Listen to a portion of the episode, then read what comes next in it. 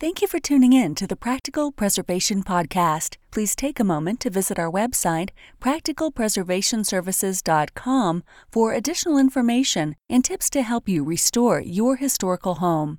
If you've not done so, please subscribe to us on iTunes, Stitcher, or SoundCloud, and also like us on Facebook.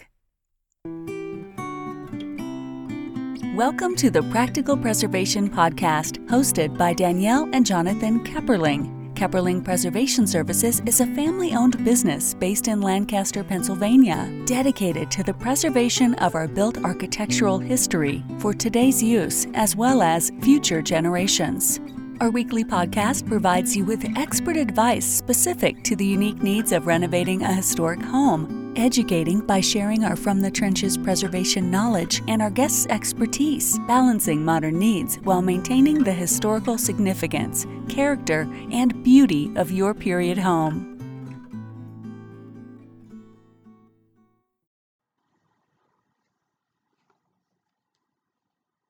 Today, today on the Practical Preservation Podcast, I have Bo Sullivan with me, uh, owner and founder of Arcalus Period Design and Bolling and Company. Thank you for joining me, Bo. Pleasure to be here. So tell me about your background. Sure. So I have kind of a unique story. It's almost like looking back, someone would have written it for me to become involved in, in preservation the way I have, but it just happened the way it happened. I grew up in a 200 year old house in a 300 year old town on the coast of North Carolina called Beaufort. Tiny little fishing village, forgotten by time. and my father was a scientist for Duke, and my mother was an antique dealer. And so I got this unique combination of kind of a scientific mind steeped in antiques and history in an old town, uh, growing up in this old house, and it just primed me for what I've done since. And what I've done since is I went to architecture school, got a design degree, and then uh, spent some time doing carpentry on older houses. Spent some time traveling and studying in Europe, and then moved out west to Oregon, where eventually I got a job with Rejuvenation House Parts which some people may recall as formerly uh, um, major source for right. folks who are trying to restore and maintain their old houses. That company's kind of moved in a different direction since then. And so I got an education growing up, I got an education in school, and then I got an education in my work life. And uh, after I left Rejuvenation, I launched Arcalus Period Design as a consulting resource for people with old houses and then got into wallpaper and launched Bolling and Company from there. So that's the story. Yes, I, I think I shared with you when we were setting up the interview that my front porch light came from rejuvenation. Uh, so it makes me very proud. I, I, love traveling the country and seeing my children. Yes. Um, yeah, I do, um, and I love their catalog. I love the the snippets of, of people in the in the business and getting to getting to know them. well, you probably remember the older the older catalogs. Yes, yes. So that was part of what I did, is I wrote the catalogs. Yes. So we've met before. Yes. Just through my writing. yes. yep. Yeah. So very, um, I did that that um, I when I was actually reaching out, I didn't realize that that was your background, so that's kind of exciting. Um, so I think you kind of mentioned it, but do, do you have a reason why why preservation specifically for for your focus or? Sure. So preservation means a lot of different things to different people, and it operates at different scales. We can be talking about preservation at the you know the state or national level, right. cities um, neighborhoods, houses, rooms. Mm-hmm. The scale that I respond to and have pursued in my work is the scale of the of the house, and the house as part of a neighborhood, but the house being the focus. And my interest is both in the inside and the outside of the house, and primarily, it's a combination for me of uh, a strong interest in all the little bits and pieces of the house, and this is part of what comes out of my experience with rejuvenation. The doorknobs, the sash locks, the light fixtures. The details. Yeah, yeah. the details. How those details all come together to tell a particular story about a particular time. But I'm also really interested in the high level view of, you know, what is an arts and crafts bungalow and how does it relate to the trends that were happening in the country at the time Right. when it was built. And so I try to bring together this sort of yin and yang of the of the, the big picture, historical context, and the bits and pieces and how they come together and the place they meet is in that in that house. And then what really excites me about the work is using that information to create a place, a space that's beautiful and feels whole and authentic and that people can connect to in a way that's both historically accurate or at least historically resonant, I should say, but also meaningful to the way people live today. I, I, I think that um, oftentimes period homes resonate with people, um, like you were saying, because I and I noticed it, there's a realtor commercial, and all the houses they show are are, are vintage. Mhm. They're not showing you an open floor plan. so there, there's definitely they they figured out that that's what people at least want to see in the commercial. so um, tell me about Arcul- Arcalus period design.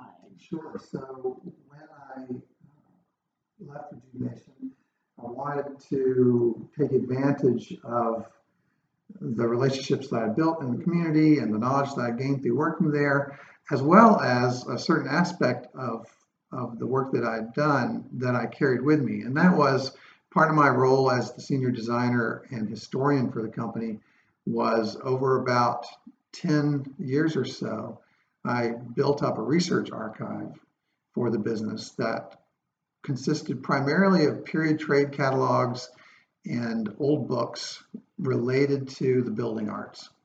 And through those catalogs, I could literally step back in time uh, to answer practically all questions about, well, you know, what would my fireplace have looked like in Right. 1920? And uh, when I left the company, I still had a, a large portion of this archive, which was my own. And I wanted to use that as a tool to help people connect with and enhance their houses. So my consulting work um, draws on my architectural background and design experience, but it also draws on the resources that I've built up over time to help people explore not what we think things were like back in the day, but literally what they were shopping from, what they were choosing um, when they were building their house in the first place. Yeah, I don't think that many people that aren't preservationists by, by trade realize that there are pattern books, even going back to colonial times, that you can you can find books that will show you what what was um, what what was there, so you you don't have to guess. yeah, and there's a real, for me at least, there's a real thrill to being able to identify something in someone's house, find it in an old catalog, yes. and kind of close the loop of these things aren't arbitrary. They're they're real, and they were real to people at the time, and and there's a story behind, even if it's just a you know some obscure piece of hardware for technologies that we don't even use in the house anymore. Right. Uh, finding it in the catalog, and then with the wallpaper, you know, being able to uh, see it in an original sample book and discover that hey, it was available in in four different colorways. Right. And, you know, I don't like this color, but I really love that color, and that's kind of exciting. Yeah, that um, that's I, I think that that's that's one of the when you were talking about the tr- the trends like that you connecting the trends to the details. That's one of the things that I I try to point out to people. Like the reason that the Victorian houses got so so busy and so so decorative was because they had a, the ability to mass produce. Yep. Like and you know some of those things that that we um, maybe just take for granted now or assume that they were doing by hand and really they weren't. You know they they had they had they were mass producing. So I, I, I think that those pattern books help to connect that. Yeah. The other thing about the trade catalogs that I really like is often people who are facing their first opportunities to restore an old house can feel limited by the choices that they feel are available to them. And having a really nice, broad, yet deep collection of period trade catalogs can help to show that there were actually lots of things going on. Right. You know, there wasn't only one kind of furniture for your bungalow. And within that range of stuff that people were choosing from, often a much wider range than Right. than even uh, stuff that's available today. Uh, that there's something for everybody in there, and you can find the sofa that's going to be comfortable and also going to be, you know, right It yeah, it could be practical. for the look of the Yeah. house. And yeah, Yeah, it can, it can be it, practical. it, it helps to expand a sense of what's possible. Um, are you, for, for your consulting then, are you, do you just stay in the Portland area for your, for your, Primarily in the Portland area, yep. And, uh, and then we've done some fun projects throughout the state. And, uh, and when I can help people remotely, that's great too. And, and again, the, the resources help with that because we can communicate through visuals that can be shared right, that don't involve having to necessarily be right there on the site. Yeah, technology, technology is great. So, um, what, what are some of the common mistakes that you see in project planning?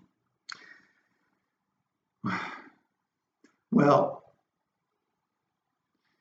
we tend to see mistakes in the places we look for them. And so my focus, my focus on, is on this sort of, it's on what I call the spell. So I'm not a big proponent of uh, period perfect restoration. But what I do feel like the Holy Grail is, is an environment that feels somehow deeply connected to its past. Right, And and when we make choices in the restoration process that potentially it disrupt that resonance, what I call breaking the spell, um, those are the kinds of things that I hope to help people avoid when I'm working with them. And it might be uh, here's a great example. So many Victorian houses were built in an era before electricity. Right. And then later, the house got updated and all the light fixtures got changed, maybe in 1910. And so it's a beautiful Victorian house with 1910 light fixtures. And those fixtures are old and they're beautiful and they may even be super nice and fancy, right, but they're they're, they're disconnected from the language of the house at the time. Right, and those kinds of things uh, while they're perfectly fine they they miss an opportunity to build a bridge to a stronger narrative and a, and a, and a stronger kind of impact. So that's that's i don't know if that's a very direct answer to the question that's Well, no, one I, I think that, yeah, I think that it is. I think, missed opportunities we should maybe Yeah. say rather than mistakes no, and I, I think that sometimes people, um, when they're planning, they don't plan the whole project out. That's what I see a lot. And so then they, Yes. they have to do something over again because they didn't, they didn't plan for the work that needed to be done. that's the Yeah. short easy most correct answer to your question not planning ahead Yeah. Is is probably the biggest mistake.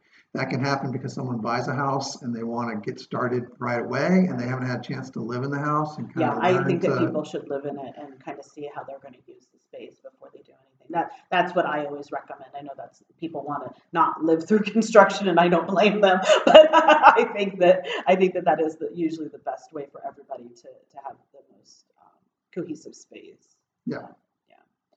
So I, I know I was, I was on your website preparing for this and you had, um, there was a, uh, a pay, uh, an article, I guess, or not a, but a, a Mhm, post about yeah. your page from history Mhm, feature, and I thought that was very interesting. Can you tell me a little Sure. bit about that? So page from history was a feature that I did uh, in conjunction with Old House Journal.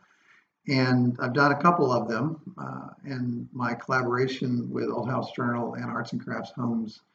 Uh, if you, if your readers aren't subscribers, I encourage them to Yes. subscribe. Uh, Just fantastic, very heartfelt, um, very relevant discussions of, of restoration and preservation type uh, topics. Uh, but but what a page from history was, and uh, another feature called From the Archive in Arts and Crafts Homes, we would take an image drawn from from my archive materials, uh, hopefully color images, which I think people can relate to more easily than the black and whites.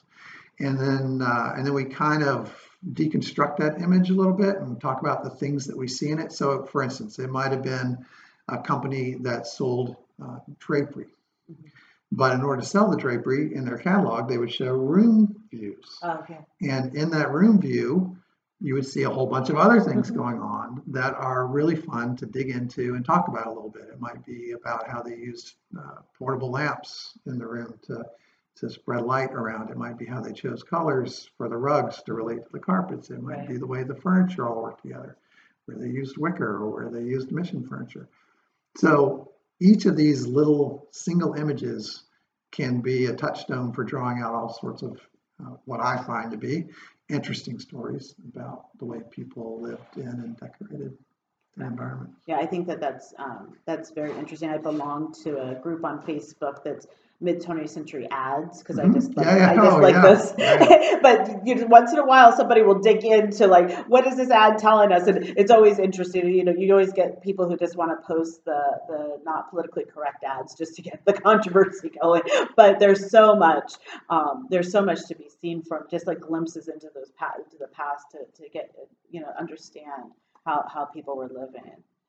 And there's a lot to misunderstand in that kind of information. Yeah, well, I that's mean, it. every every manufacturer had an agenda Oh yeah. in their catalog or in their in their ads. And of course, there are all layers of other types of, of cultural uh, dynamics that were going on that are either glossed over or uh, or certain parts of the dominant culture just assume were the way it was. Yeah. Servants, for Right. instance, um, uh, that that really warrant some pretty fun Yeah, discussions. Yeah.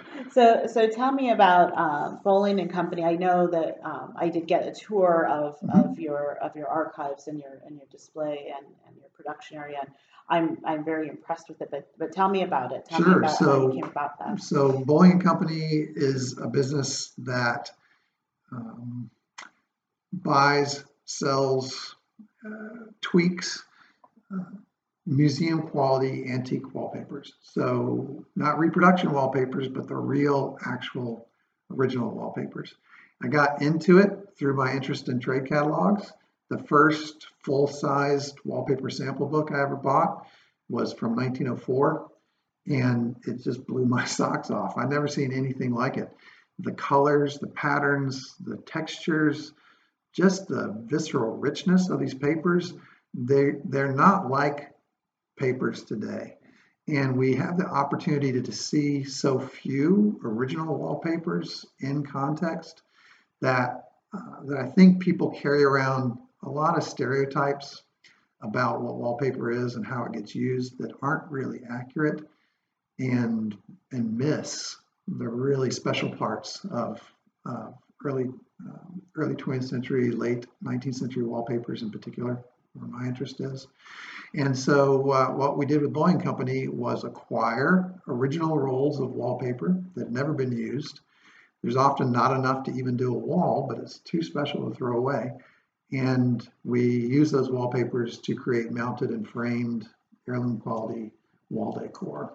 So you may not be able to handle a whole room of some crazy Victorian wallpaper, but four square feet of it is just enough to. Yeah, and they and they are very beautiful. And I um I wanted to mention your screens too. Oh, you yeah, the have, room you have screens, those, room yeah, you have those on um on the website, and I was I was um, very I, they're they're just beautiful. They're super fun, and it was a historical pattern. So that's another one of these great, great things to dig into. Room dividers, uh, when houses had lots of people living in them, uh, not a lot of private space, and the kinds of activities that we take for granted in our big houses today couldn't really happen in private as well in these older houses. So room dividers played an important role for being able to, you know, sometimes the sink would be in in the in the room. right. Uh, you could divide that area off and hide it so you could change clothes or do whatever you need to do behind the divider. We've we've kind of lost the pattern language of room dividers in old houses, but they often were made using wallpaper. Yeah, and so it's a great way to reuse the original papers Yeah. and recapture that. And you um those are the all of the um, wallpaper products are available on your on your website. So many of our Okay. original papers are available, and we have many more that uh, that circumstances have prevented prevented us from getting online yet. But uh, we have a very large inventory, and and really the the entry point for anyone who might be interested is to just kind of dive in. Wallpaper isn't for everyone. However, I do believe there is a wallpaper for everyone. Find the one you love. You know, you can you can hate 99% of it, but that that one paper that really uh, sets your heart on fire, that's what we're there to help you find. And then when you find it, what can we do with it to bring it into your life in a way that you can look at it every day and get you know, pleasure out of living with it. It is definitely, um, definitely artwork. It is, it's not, it's, um, I don't think I could handle it on an entire wall, but yeah, in small, in small sections, it's very beautiful. Yeah, and, and there's, there's texture and depth and, and, um, metallics. There's very. You know, the metallics are really the, the part that that, uh, that we that we lose today in a lot of the new wallpapers that just made rooms come alive back in the day, especially under the kinds of lighting conditions that existed back then. Yes. Um, rooms felt really different under carbon filament bulbs or gas chandeliers than they do today, where we blast out the the light in Yeah. every corner of the space. Yeah, the, the, um, that makes me think there's a room in, uh, Williamsburg that's, um, lime green because of the Mm, mhm, candlelight. They mhm, needed to be able to reflect and get it bright enough. I think we were probably dealing with some of the same. yeah. So, um, what, um, challenges or trends do you see, um, in, in preservation? Great question. Well, um, I would say, oh boy, I can come up with a long list of them. Uh, one of the things that so so in my daily life, besides Arcalus and Bolling Company, I also work in the door and window uh, replacement business for older houses. And one of the things that we struggle with here in Portland with uh, with doors and windows are the guidelines in place in historic districts. And uh, I definitely have a foot in both worlds on this topic. I understand the importance and uh, and need to protect what's special about our old neighborhoods. And if people are going to invest in and maintain the houses in these old neighborhoods, which costs a lot of money to do, Right, they really need and deserve to feel comfortable in those houses. And they need to live in a way that um, is relevant to, to the way we live today. So finding the right balance uh, for for windows in particular in older houses is tough. And the historic guidelines uh, can be pretty restrictive in ways that I sometimes feel are actually counterproductive to the long-term preservation goals. If you make people hate their old house because it's such an ordeal to right, to restore it, then they're going to go somewhere else, or they're just not going to do the work, and the house is going to suffer for it. So that's one challenge that I see. Certainly in the in the marketplace of restoration, the what I call the eclectic trend, which has been a trend uh, for for some time. Uh, there was a period of time in the 90s and early 2000s when restoring your wow restoring is a strong word when updating your house in a period sensitive way was like the gold standard. That was what everyone wanted to do. Eventually trends you know move on and tastes shifted to what i call the eclectic trend.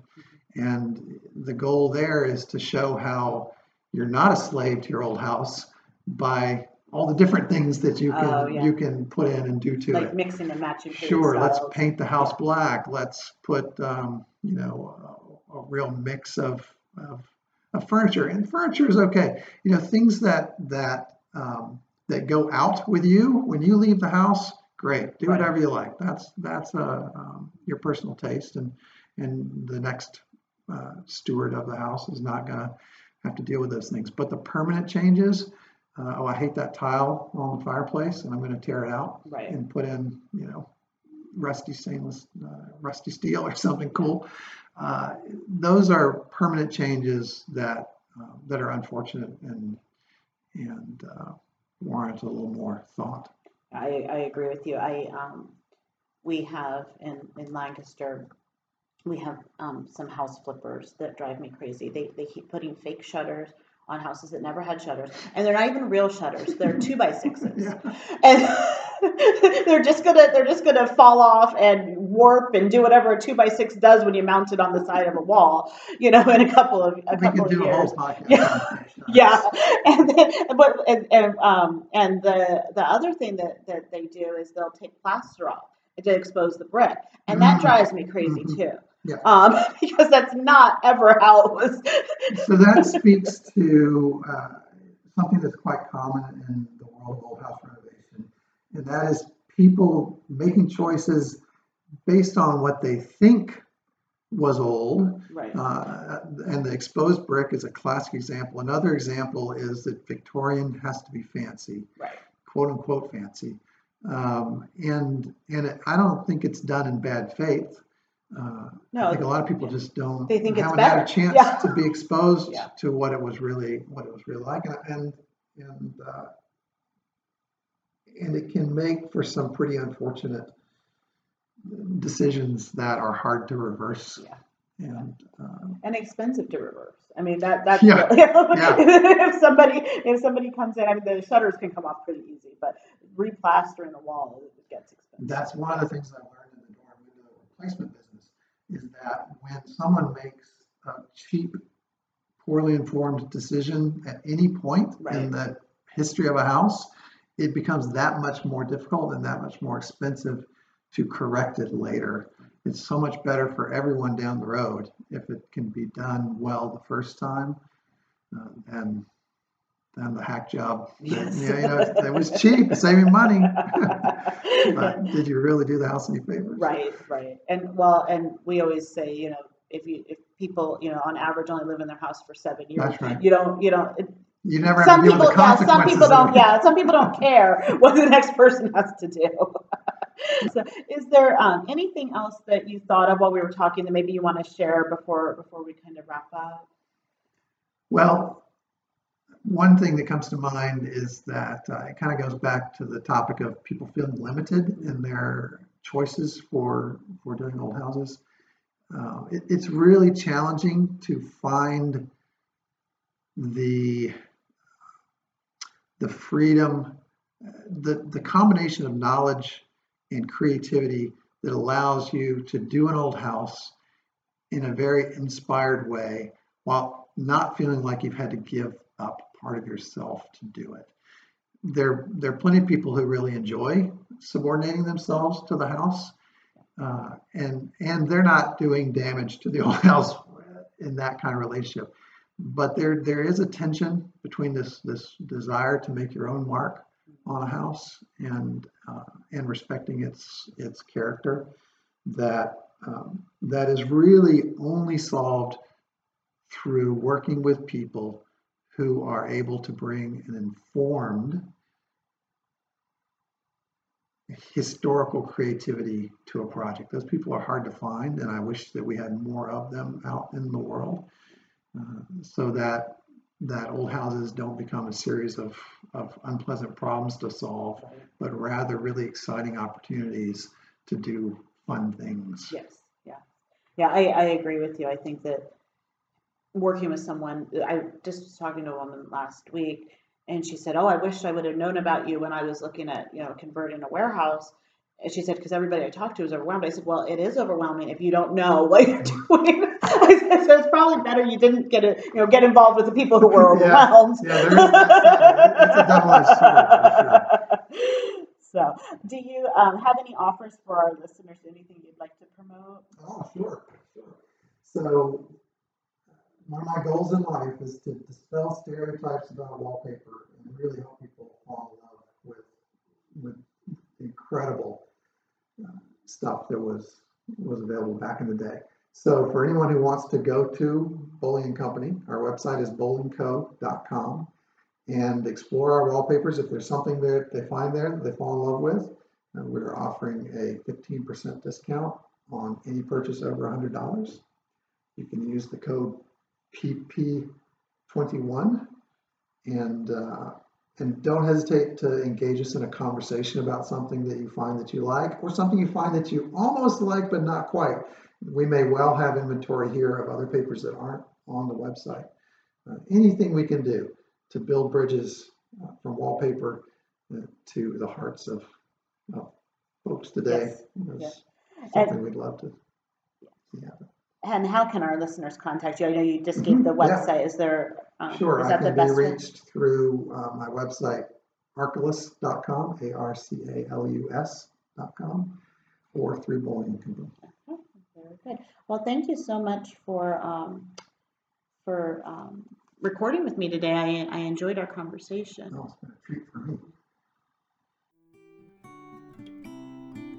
Thanks for listening to the Practical Preservation Podcast. The resources discussed during this episode are on our website at practicalpreservationservices.com forward slash podcast. If you received value from this episode and know someone else that will get value from it as well, please share it with them. Join us next week for another episode of the Practical Preservation Podcast. For more information on restoring your historic home, visit practicalpreservationservices.com.